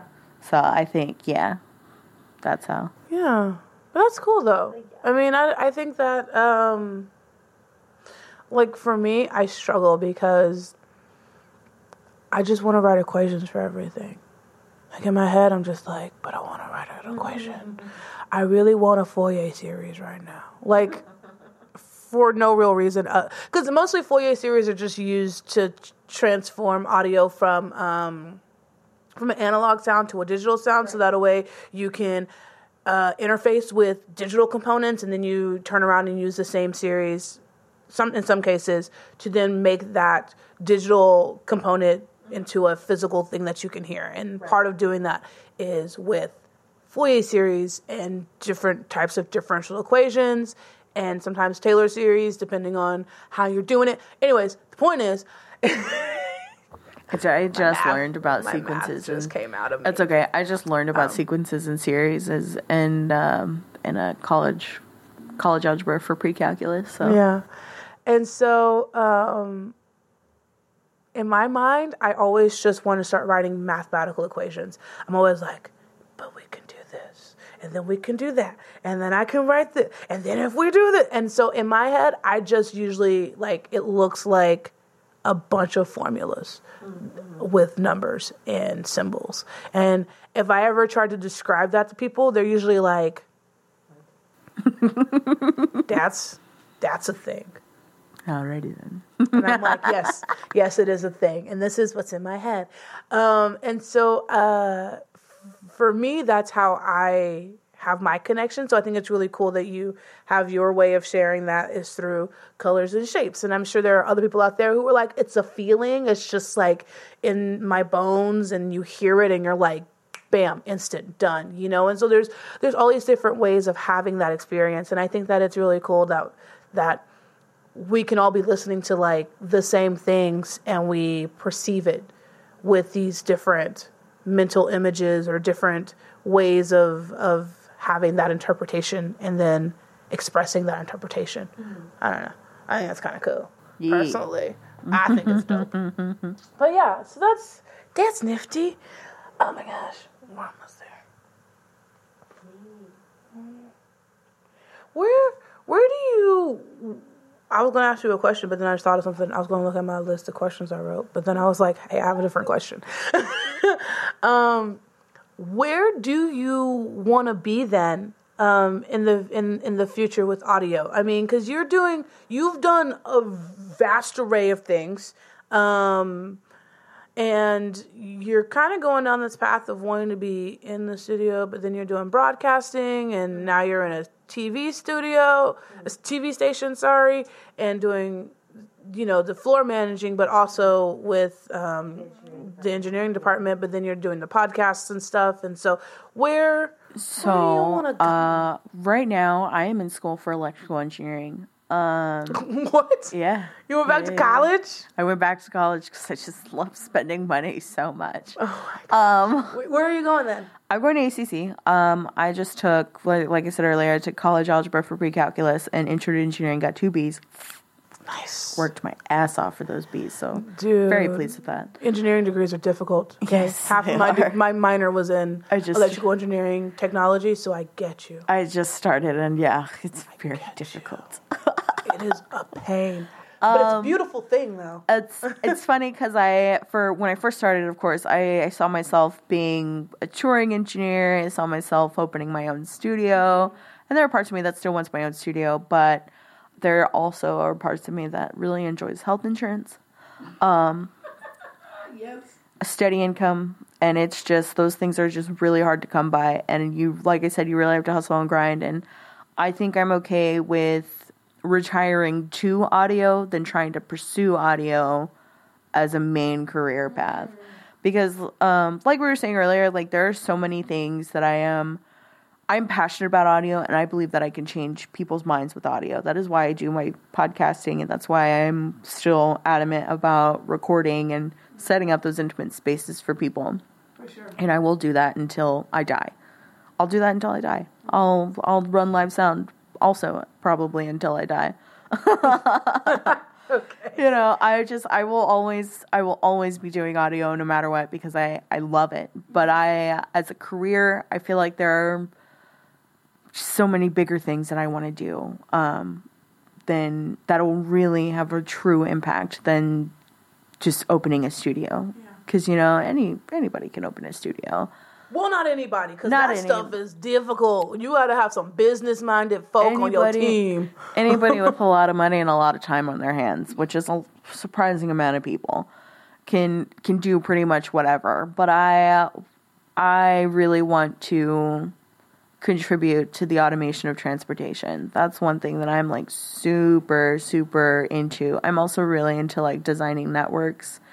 And I'm also like I'm very like my brain is always looking for the next big puzzle to solve. Very into puzzle games, very into just f- help f- what uh, la, la, la, let me finding the solutions to problems really gets me off. And right now one of our problems is just a vi- environmental disaster and also shitty traffic. So fucking over this Austin traffic. Um, so just I just feel like the automation of transportation, if it starts here in Austin and can be copied and pasted to every nook and cranny of the world, then we we actually might have a chance at expanding the human timeline on the existence of the entire universe. You know, it's like the, if you compare human existence to the existence of the universe, it's we're here in a blink of an eye. And I just feel like we're fast forwarding ourselves to the end of our blink so much faster than we should be. And I'm upset about it and I'm flustered about it, but I I want to do something about it to the point where it's driving me to go to freaking school for engineering so I can figure out how to design our way out of design our ways out of this friggin' disaster. But I really want to contribute to the automation of transportation. I really want to work for my mom again. I miss working for my mom and dad. They own a wireless internet service provider business in a place called Orange Grove, Texas, which is about 15 minutes from where I was saying San Diego, Texas. And my mom is looking to expand to Llano, Texas. Not Llano, excuse me, Lampasas, Texas, which is uh, northwest of here, just west of Cedar Park. And I want to design her network. And I would just, I'd love to work with my mom again. It's so funny because I was just, I was telling her, I was like, you let, you let me do that, yeah? She's like, yeah. And I was like, thank God, because I'm working for you. I won't have to try so hard. She's like, whoa, whoa, whoa, whoa. You'll have to try very hard. And I'm like, well, that's not what I meant. You know what I mean? Like, I come into work and I feel like I have to try so freaking hard to be a certain way and yes, ma'am, no, ma'am kind of person. And she's like, I know what you mean. 90% of the job isn't even really about the job. It's mostly about the environment and creating like a healthy work environment. And with us, it's not about that. It's just about the job. And I'm like, yes, for the love of fuck. For the love yes, there is a lot of healthy environment versus how much other people impact your life. Yeah. Um, which is, for me, it's one of the hard things about um, audio for me, live sound in particular, because I love musicals. I got into it because I love musicals. And I wanted to be the person who could help make a musical fantastic for an audience. I wanted to be a part of that. Um, because uh, fun fact, I did grow up as a theater kid, but like not really though. Because I, I did in a way, but like not really because I was also I actually grew up more of a sports person. I did sports my entire life up until I had to have knee surgery.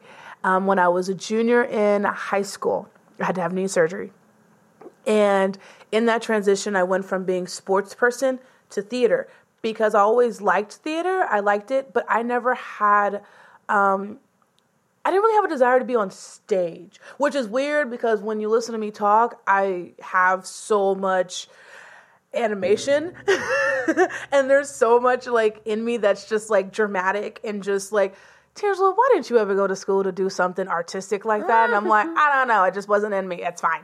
Um, but but that's just like and and and so I loved I learned audio when I was in junior high and then I loved the concept of audio when I got older and I really understood that there's a bigger world of audio because at the time I was like in and and I've said this before.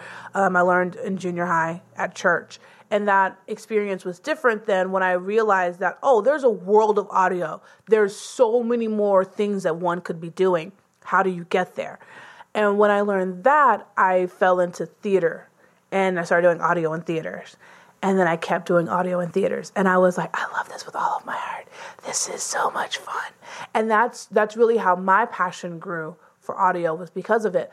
But in the theater world, or in live sound in general, in a larger venue that theaters tend to have, like the Broadway musicals and the touring shows and all that sort of stuff, it is very much so about who are the road people that are coming in and how are they going to treat you in your home base?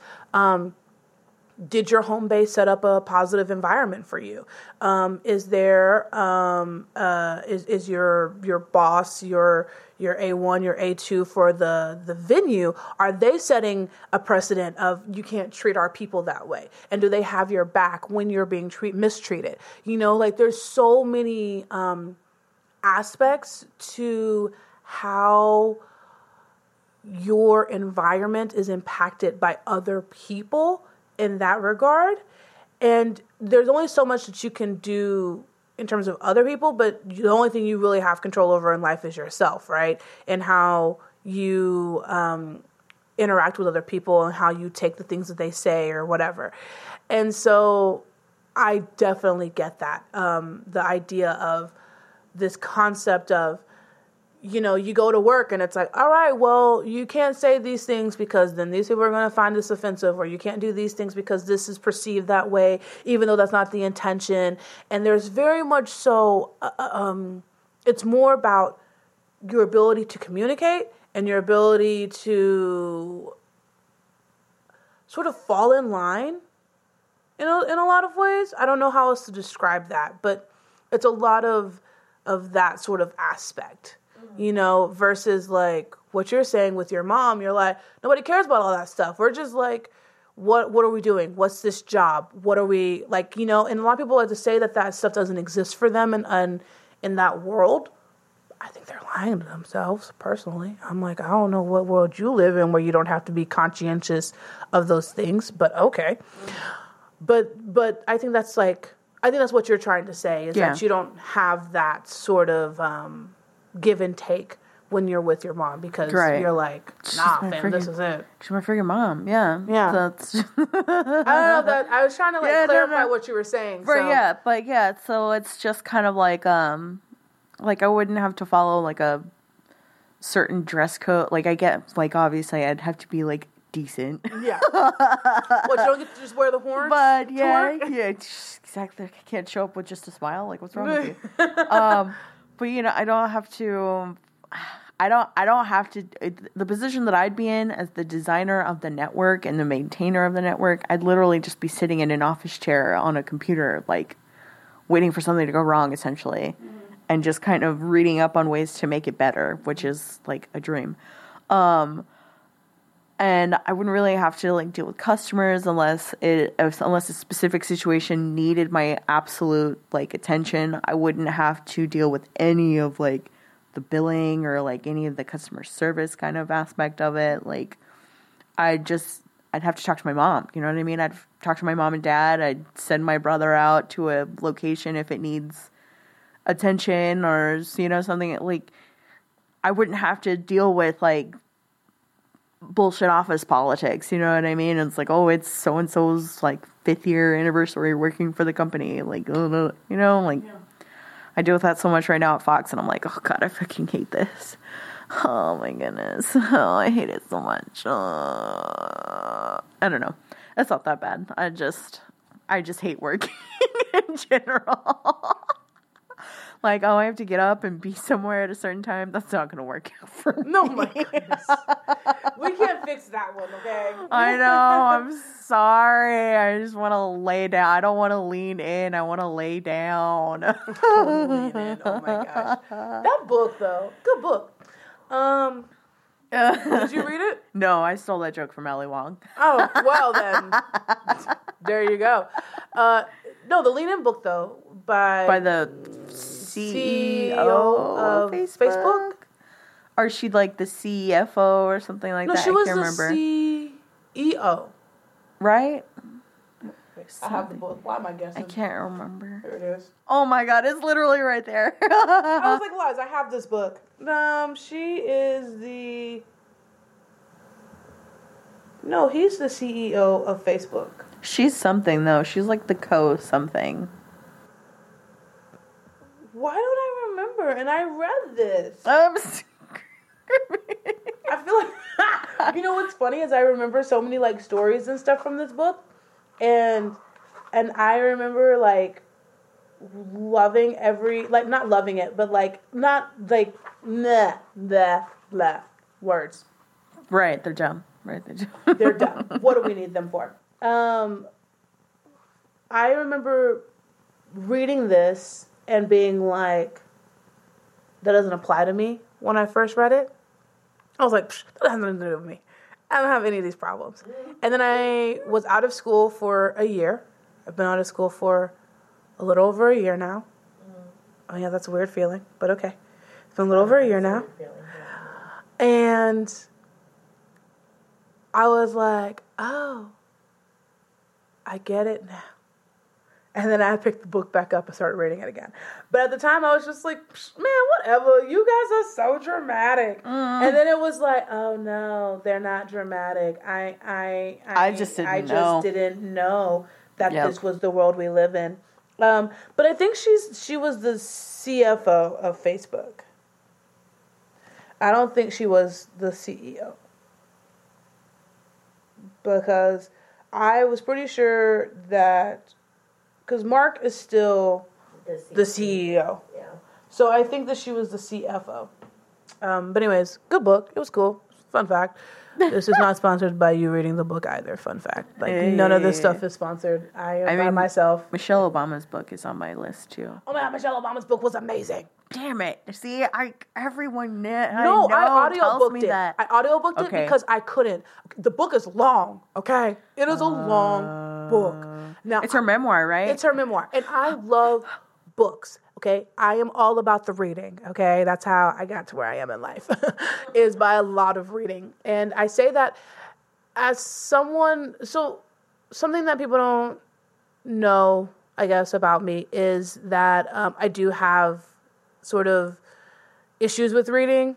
I read anyways, very slow. I'm, and I am super slow, Yeah. and words are not always what they appear to be. Right. And Same. so, um, with that funness about it, I forced myself to read anyways. I forced myself to attack that sort of a challenge because I knew that that was going to be important for me in life. But, anyways, I couldn't get through physically reading her book fast enough because you can only check it out for one term at the library because everybody wanted it and I didn't have the money to buy the book. So I rented it on an audio book and then I finished it like that. And I was like, I got you. I got you, Michelle. I got you, Miss Obama. Because it was it, so yes. good. So I think that like if you if you wanna like just side note, like I'll probably cut all this out. I don't know. Um, we'll figure out how that's going to work. Um, if you want, you should just download the audiobook of it and then just listen to it because it you do get through it a lot faster. And I do it. Uh, I usually listen to audiobooks at 1.5 faster, so that way they're not like sounding like chipmunks, but your brain thinks faster than words. Like right, like you like you can hear sound um, at a faster rate and process the audio faster than you can if you read it. wow, like- I did not know that. Yeah, so Holy crap! so um, that's that's the thing that happens. So like when people talk, that's why when people tell you stories and they talk really slow, your mind is like, and I thought about five other things in the time it took you to finish a sentence. That's a huge reason why. It's because your brain can think and process information significantly faster than anything that you can ever be told. And so I listen to audio at a faster rate because then my brain can process it faster. And I can get through things, and my mind can like take I'm gonna that do time that with everything. I'm gonna listen to my music. One more. They might sound like chipmunks, though. but yeah, so that's one of the things that I do. Um, at least with audiobooks. Now I don't do that with everything because you don't want chipmunks sounding in your ears because that's a bit mm, that's off putting. But I do it just a little bit faster because then I can just be like, all right, cool, now getting, and then my mind doesn't travel as much. Like I. My mind is a traveling machine. I am like all over the place and I didn't even mean to. my mind travels like while I'm talking, so I'm like, I'm like, I was in the middle of my own sentence and my brain just jumped over I there. I was like- like, um, can we bring We're- it back? we're busy right now. I don't know if you got the memo, but And your brain's like, I was busy first, we're okay? trying I- to sound coherent for people right now. I really need you. This is my time of need, and I need you. and your brain's like, I don't care. I love you and it doesn't matter. but yeah, so um, yeah, that's actually one of the really cool things that I liked um, about um, when I was in college and I was and I was experimenting with audio on my own and I was like, oh, let me figure out some more stuff. That was one of the things I remember hearing it when I was in high school, but I didn't believe it. So then I experimented with it. Yes. when I got older. And I was like, oh my goodness, it's true. So like whenever I watch like reviews on the internet about like products or I will listen to, you know, um, podcasts or I listen to different things, I was like, I'm gonna speed up the audio. And then I did it and I was like, oh my God, this is so much better. Because then I don't have to f- sit there and be like, focus, focus, focus. And then I get distracted halfway through it. And then I'm like, and now I got to rewind it five minutes because I spent five minutes not thinking about anything that they just said. I was able to, it, it allowed for me to take in information and store it better because it came at me faster. And so my brain was like, oh, okay, I actually have to focus to keep up with this. So, yeah, that's one of the things that I really loved about learning that sort of little tidbit. Yeah, I mean, it doesn't work for everybody. Some people are like they need it to be slow, and that's cool. You, you stay slow. You stay at the normal speed. That's cool. But for me, it worked a lot. So, um, fun fact: if you're out there in the world and uh, that's something that you struggle with, try doing that. Also, though, when it comes to learning, something I learned recently, just like as another like fun fact, is that um, lectures and stuff like this are like the worst ways to like consume information and process it and and and keep it. So when it came to podcasting and I wanted to retain as much information that they had that, they were saying, I would speed up the audio to make it faster, but then I'll also do something else. But something that didn't require me to think about it. So I would do um, like I would do laundry, I would do the dishes, um, or something like that. So that a way I could I was focusing on what was being said to me and then also processing it. And also I would write in my journal. Not not like necessarily taking notes on anything cuz that wasn't really it, but it was more just having something physical that I was writing that helped me to like keep all of it. I don't know. Do you have stuff like that? Do you do something No, like no, that? no, no. I definitely like there are things that I kind of hone in. on. I love tedious tasks that don't require much brain power because that's when I feel like like my brain can really just kind of like do whatever the heck it does.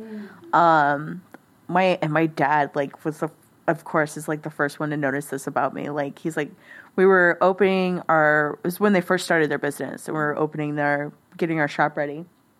And my dad goes, someone Like a Someone kid just, just, yelped or something. lost something, they sneezed, I don't know. But um uh, my dad was like, "Come here, Brittany, you'll like this. This is tedious." And it was just like he's like, "Well, you're not wrong." And it was just like painting like the trim or something. And I put on my headphones and I was just like, yeah, like hyper focused on this task that he gave me. And I was just like, "Wow, you're not wrong. I do like tedious things. It soothes soothes my autism." I'm just kidding. Terrible joke. um, my boyfriend always makes fun of me because I'm like, I always, I, this is, a, it honestly leads me to think that I am because I am, I love routine. It is very soothing. He's like, it soothes you. And every time I say routine is soothing, he's like, it soothes your autism. I'm like, I'm so mad at you. Shut up. He's like, you don't know. You don't understand. You don't know uh, me. you I don't tell that to my boyfriend all the time. I'm like, you don't know me. You I don't like, know yeah, you do. You know me too well. That's the problem. Stop one of my questions is you mentioned that um, you're working on your stage managing, studio manager, Floor or the manage- broadcasting, yeah, yeah, yeah. floor manager, and then you sometimes work in the recording, like with uh, doing the audio and Hmm. the, the broadcasting room. So, um, to be more specific, what I do for as a floor manager is um, I keep the studio clean. Uh, I put batteries in all of the microphones and IFBs, which is how they hear what's what's coming next. Um, I get the set pieces where they need to be for specific shots. I give the anchors cues. Um, and I give like time cues to the weather people for when they how much time they have left for their little part because they ad lib everything. Um, I say they ad lib everything. They of course they have detailed plans and things Right, like that. right, right, right. But anyways, um, so It's and just then not word for word.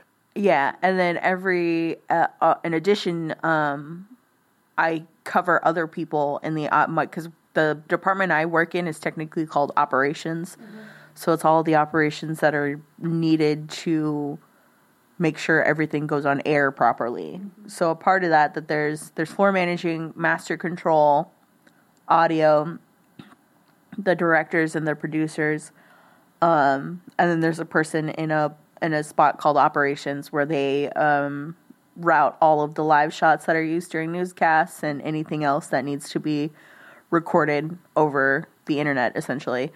Um, so my job in addition to knowing how to floor manage i also know how to know how to how to run audio for the manual morning show. And i have to know how to run the operations section.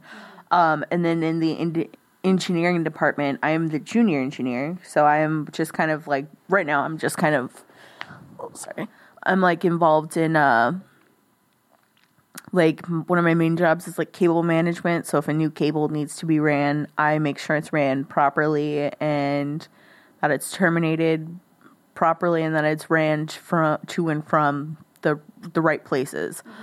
I also kind of help out with like maintenance engineering a lot. So right now we're cleaning out the desk of i i say we we i'm cleaning out the desk of a recently retired engineer and I'm also been put in charge of like kind of helping start the process of emptying out the engineering shop because it's going to go under reno- renovations. Um, another thing. Oh, sorry, I just got an email.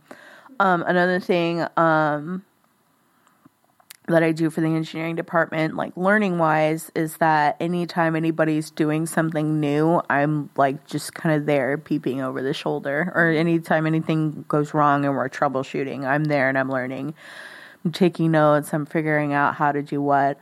Um, we had to recalibrate the monitors for a certain um, set piece. It's called the Big Wall, and it's made up of like three, 18 monitors, and we had to recalibrate each individual monitors. So I was sitting there and I was taking notes of the step by step process. Like first we hit the menu button and we scroll to this button and then we scroll to that and we adjust this one at a time and all that good fun stuff. So I kind of I I'm kind of like the official note taker of the engineering shop too.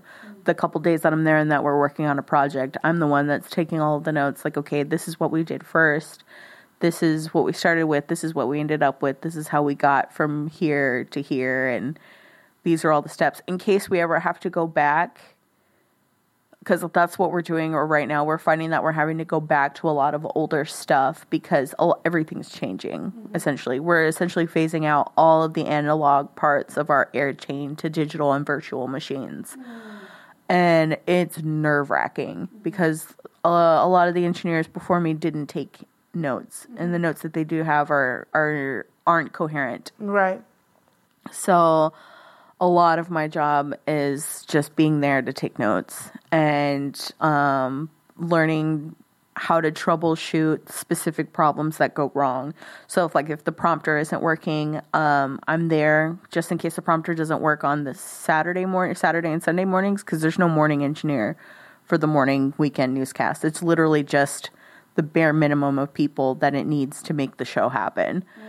and you don't necessarily always need an engineer to make the show happen. But like if something goes wrong with the prompter of the week, then I'm there and I'm helping troubleshoot. So if that same problem occurs on the weekend morning, then I can fix it. Mm. And so I'm learning things like that. Um, audio wise, things that I'm kind of like learning right now at the job is really just running the board. It's an SSL, uh, solid state logic, and it's much like the board from the studio that I worked in at school. Mm-hmm. So it's it's familiar. It's though it's got different but it's got a different layout though because it's a custom board and it's also for broadcasting. Um there's really not much of a difference in the way that it operates from a regular recording desk mm-hmm. other than the sense that the output is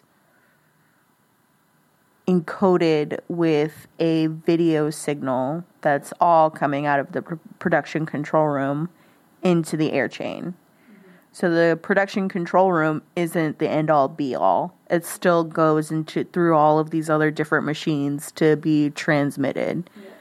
And man, I can barely like scratch my fingernail on the surface of how all that shit's happening, honestly it is such a mystery to me. And I think that's kind of what's really encouraging my interest in electrical engineering and electronics engineering and in the future um, network engineering because that's just that's all stuff that just really just really turns me on man. I like it. It's awesome. It fascinates me. Thank you.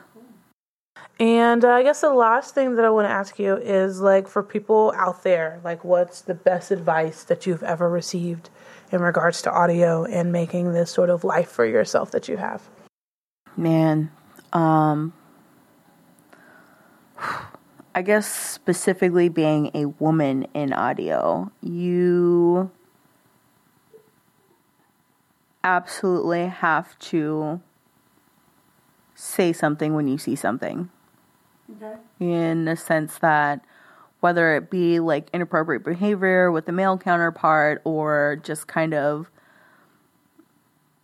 knowing that someone is slacking, you know, and it, and you know that because the people around you are slacking that it's not giving you it's not yielding the best results. Like you're not getting the biggest shows or you're not getting the best recording because someone's not giving their all. Don't be afraid to put yourself out there and help that person, you know, kind of either help that person or if it's not going to work out, then definitely like, you know, call call on someone who can help that person mm-hmm. because you definitely there it's always just kind of like that that cliche that is there are those there are ev- two kinds of evil people. Evil people who do evil people evil people who do evil things and people who see evil things being done and don't say anything about it. Okay. and i find myself definitely in the latter of that predicament quite often um, being a woman in audio. You just you see things and you see how they can be done better. So i guess my advice would be don't be afraid to be that person who does it better um, especially being a woman, because unfortunately, with our with the stigma of just women being incapable, um, I have found that in my career as a woman, um, there's less room for there's less room for mistakes, you know, and it's easily to it's really easy to get talked down to um, and dismissed because you're a woman. And so that's part of, I think that's part of seeing, you know, like, you know, like that's not right. You can't talk to me that way. Like I'm the front of house engineer here. I know everything about this venue. You just walked in here. Right. So I think that's definitely that plays into the like you see something, you say something. Sure. If you see someone mistreating you, like say something to that person or say something to the up to your upper management who hopefully is supportive. And if they're not supportive then don't be afraid to walk out the door cuz you don't owe anyone anything. You know see something say something and if saying something doesn't resolve then move on. Because you deserve to be in an environment that is healthy and that that you deserve to work with people that know who are going to be there for you. Right. And who will be there to help you do something about the thing that you saw and that mm. you're talking about. Mm-hmm. So, for sure. Surround yourself with good people, and when you see something, say something. Got it. Cool. Well, thank you so much for being here today. Thank you I really appreciate me. it. It's been fun. Yay!